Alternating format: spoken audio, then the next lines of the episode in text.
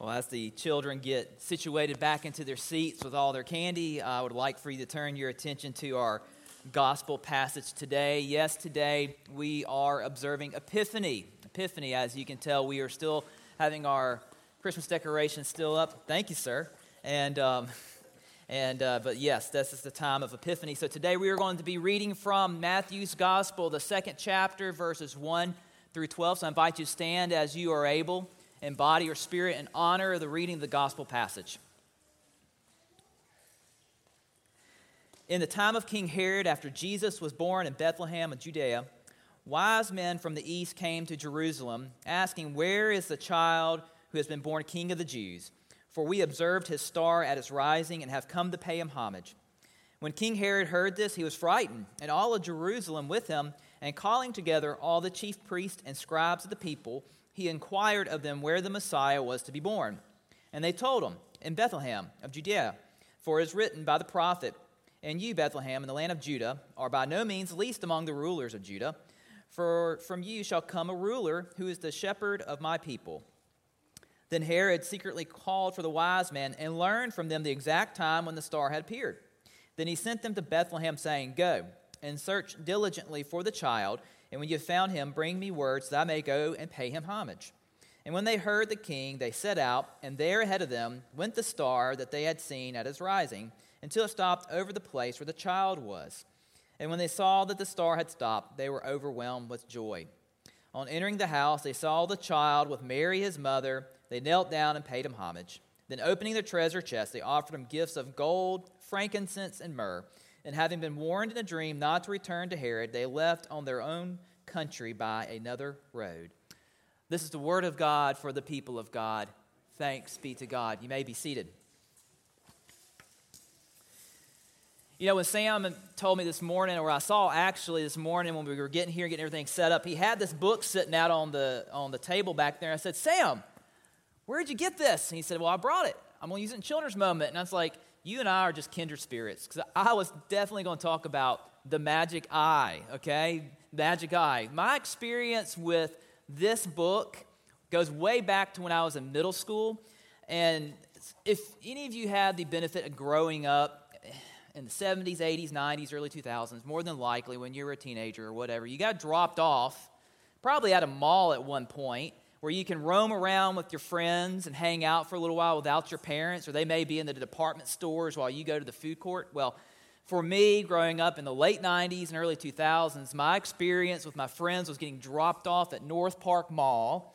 Okay, that was the only mall in the Tri County area that you can be dropped off at, and go and just have free reign. And so our friends would run around to the food courts and get those pretzels that smelled so good, and then we'd run into all these stores not buying anything, but just to go and look around. I think it was Brooks Brothers that had all the chairs that would massage your necks and all that kind of stuff you hang out in. Well, there was always a cart in the mall next to the little cell phone cart where you could spend all your high school paycheck on those little phone cases that would break in two weeks. You just buy them and buy them and buy them. There was a cart for the Magic Eye where they had the books and the posters, all kinds of things you can buy. And whenever I was with my older sister, she'd pick it up right off the bat. Horse. I'm like, horse? How do you see that? I'm sitting here just staring at it and I'm walking away into people. I was like, I don't see the horse. And then whenever I went with my friends, they'd be like, oh, that's a castle.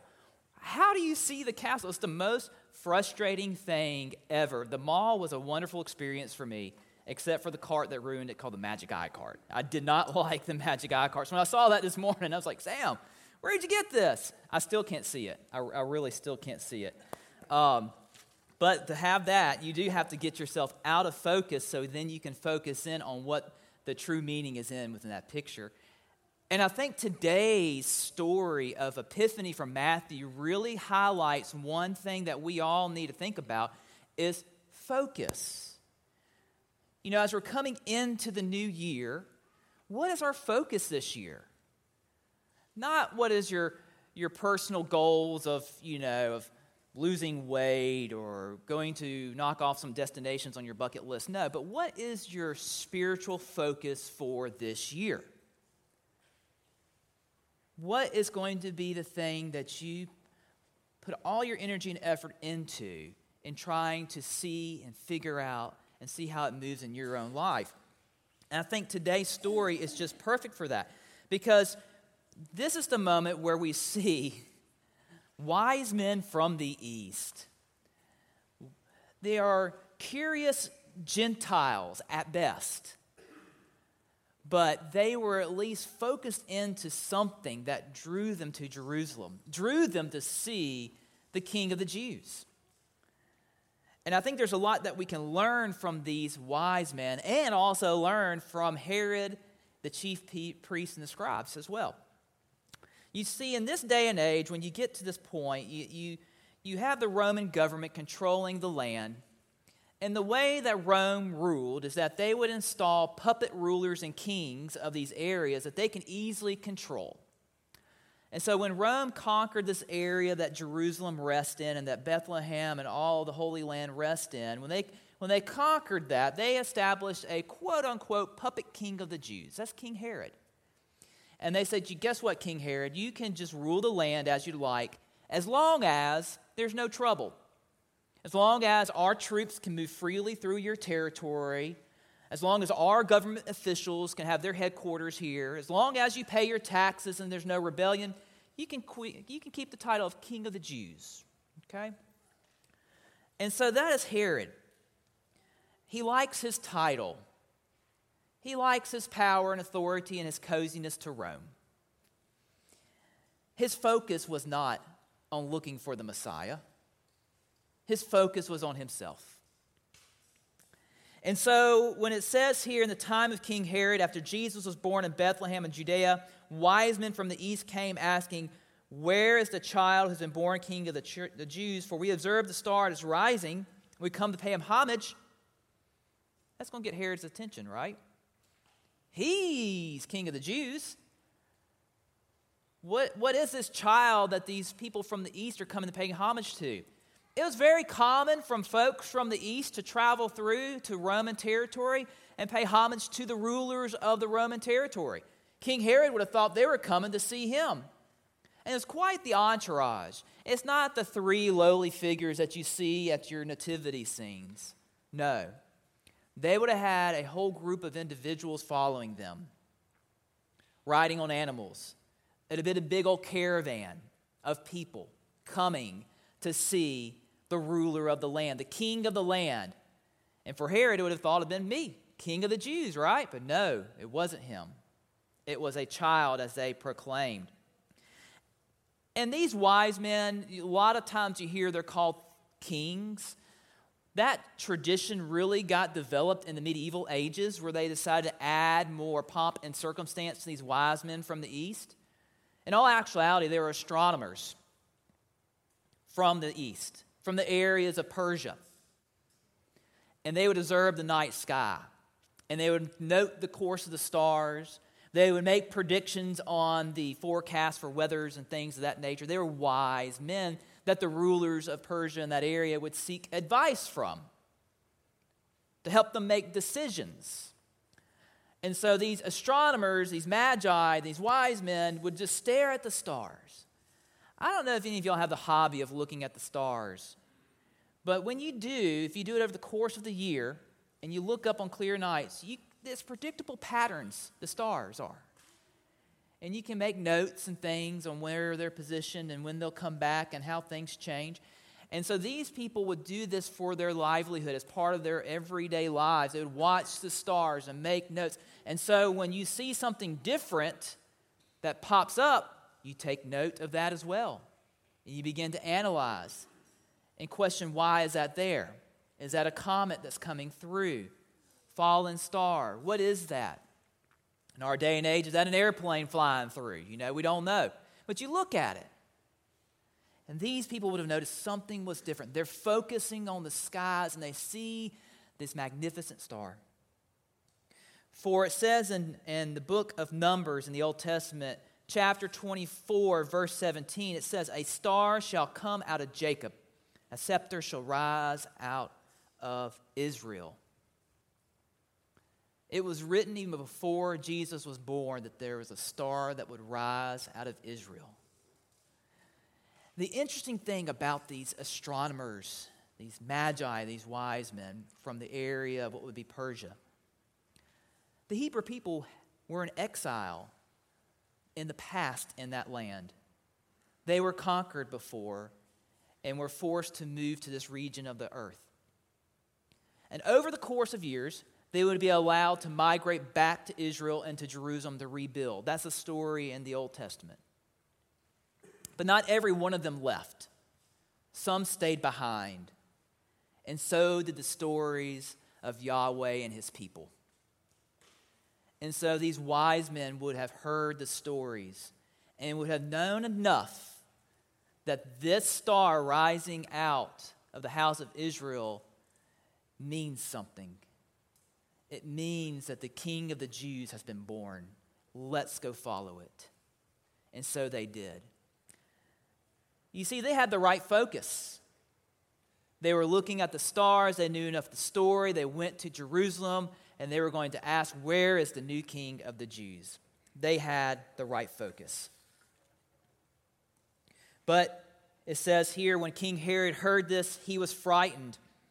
All of Jerusalem with him, and calling together all the chief priests and scribes of the people, he inquired of them, Where is the Messiah to be born?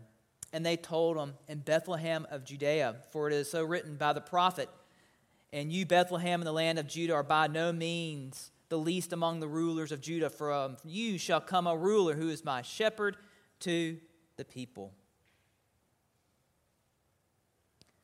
And so when King Herod heard this, when he heard this, he thought, you know what? This is a threat to my authority. I need to get rid of this king.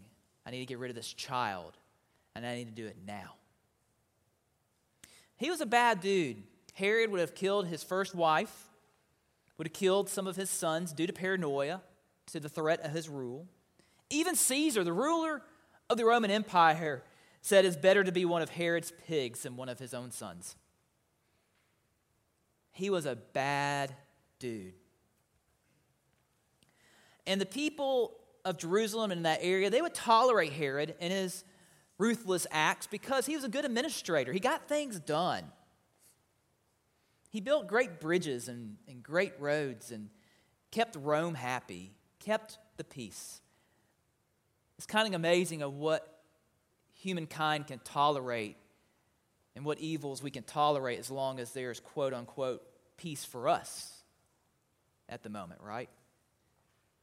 We're not the ones being killed by the ruler. It's all right for us, so we'll tolerate them. Well, that's Herod. They tolerated this ruler even though he's a bad guy, because eh, for me, things seem to be going okay. There's no potholes in the road. He's not going after my family. It seems all right. But people became frightened too. When it says that Jerusalem was frightened with him, those that were aware that King Herod knew there was a king of the Jews and he wanted to go pay the new king homage, they were frightened. They didn't know what he was going to do. They didn't know who he was going to go after to find this threat to his rule. So they became frightened.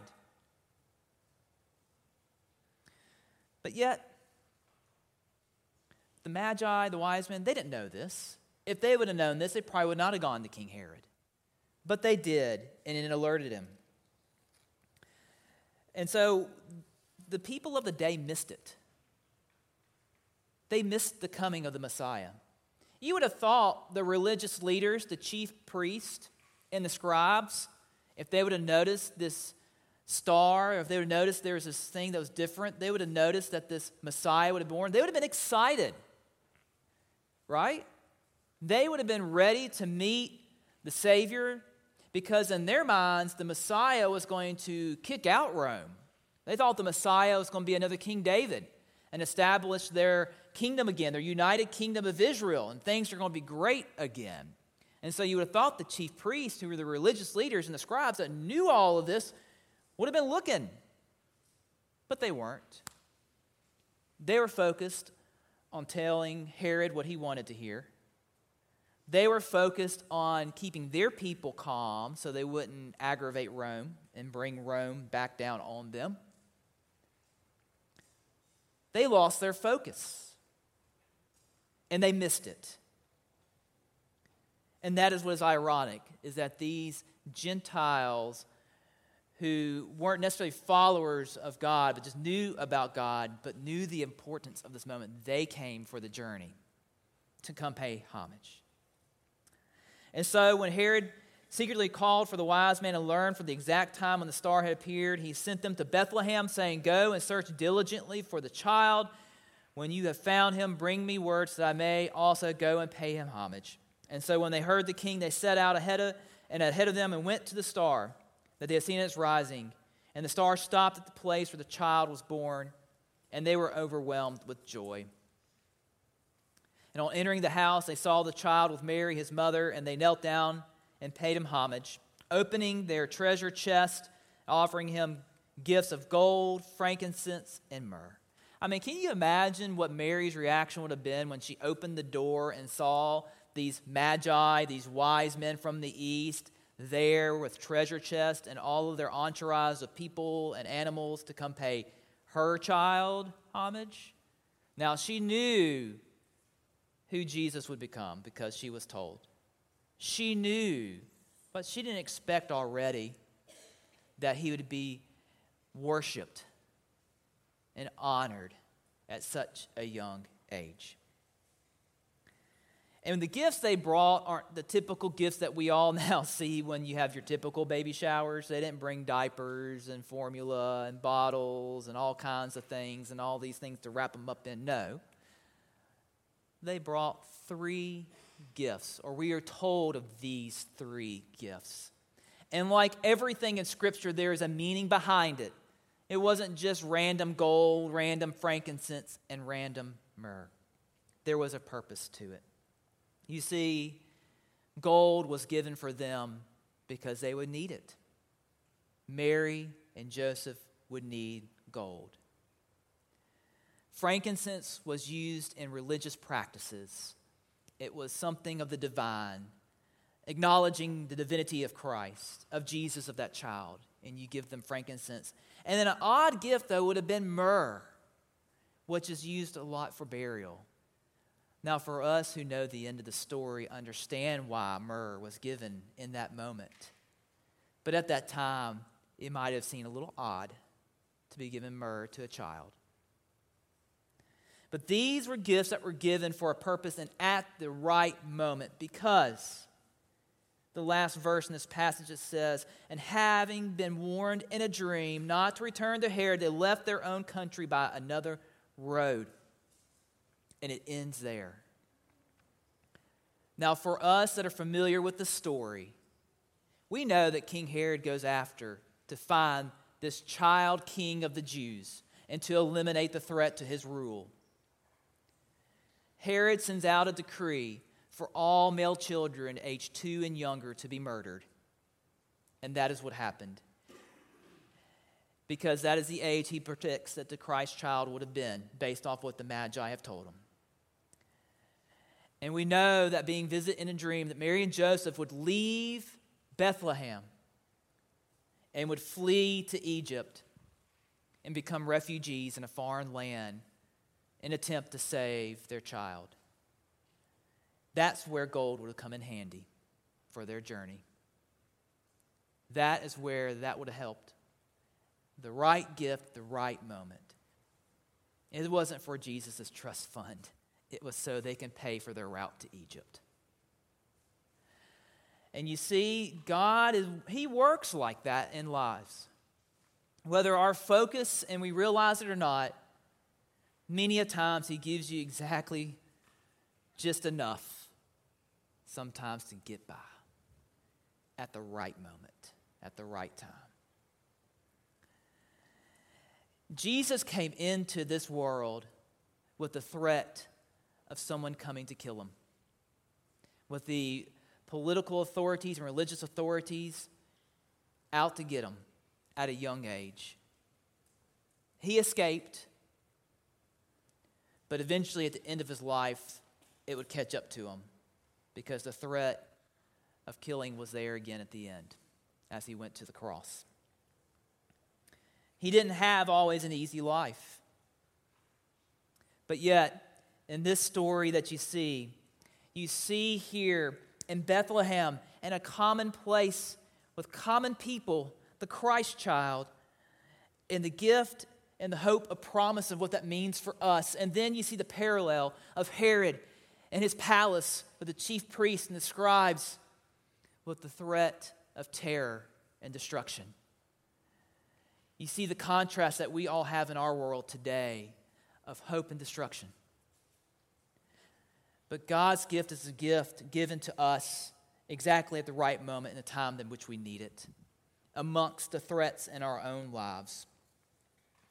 And God did not choose to send Jesus into the world as a king in a palace with all the comforts of life, but no, He chose a young girl to bear the child, people of not status, to be the parents of Christ. And so, what that tells us today is where is our focus? Where do we see God in our world today? Will we see God in the power structures in our own lives? Will we see God in the, the wealth and the political powers? Or will we see God more in the marginalized, see God in the poor, see God in those that are broken? Because in this story, God chose to go to the poor, to the broken, to the marginalized. And I think if we're not careful, we can lose our focus. We can lose where we are putting all of our energies into.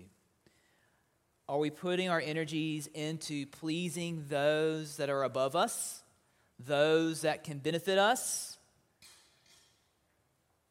Or are we putting our energy and focus into those that God is calling us to serve? Those that society doesn't quite want to love. I think we see in this story where our focus should be. I think we see in this story how we can be that star for someone in their lives. And so that's why I love Epiphany. Epiphany is often overlooked in many circles, but I think it's one of the most important holy holidays that we can observe because there we can see the true meaning of what Christmas is the gift of hope through Christ that God gives us. It is the way we are to focus our lives on those who we serve and love. Epiphany means is that divine moment. It's when those divine moments where God comes in place with humankind. That's epiphany. It's where the divine interjects itself into human history. And here you have that epiphany. So, what is your epiphany? Where is God interacting in your life? Where is God showing up and choosing or calling you to focus? I think that's an important question we need to ask ourselves. I think we need to ask ourselves that, and as a church, uh, we need to ask ourselves where are we focusing our gifts and talents and our energies this year? What are we missing? What are we missing? What are we wasting our energies on? And what do we need to redirect? I think in life we are too busy sometimes just to look up at the stars.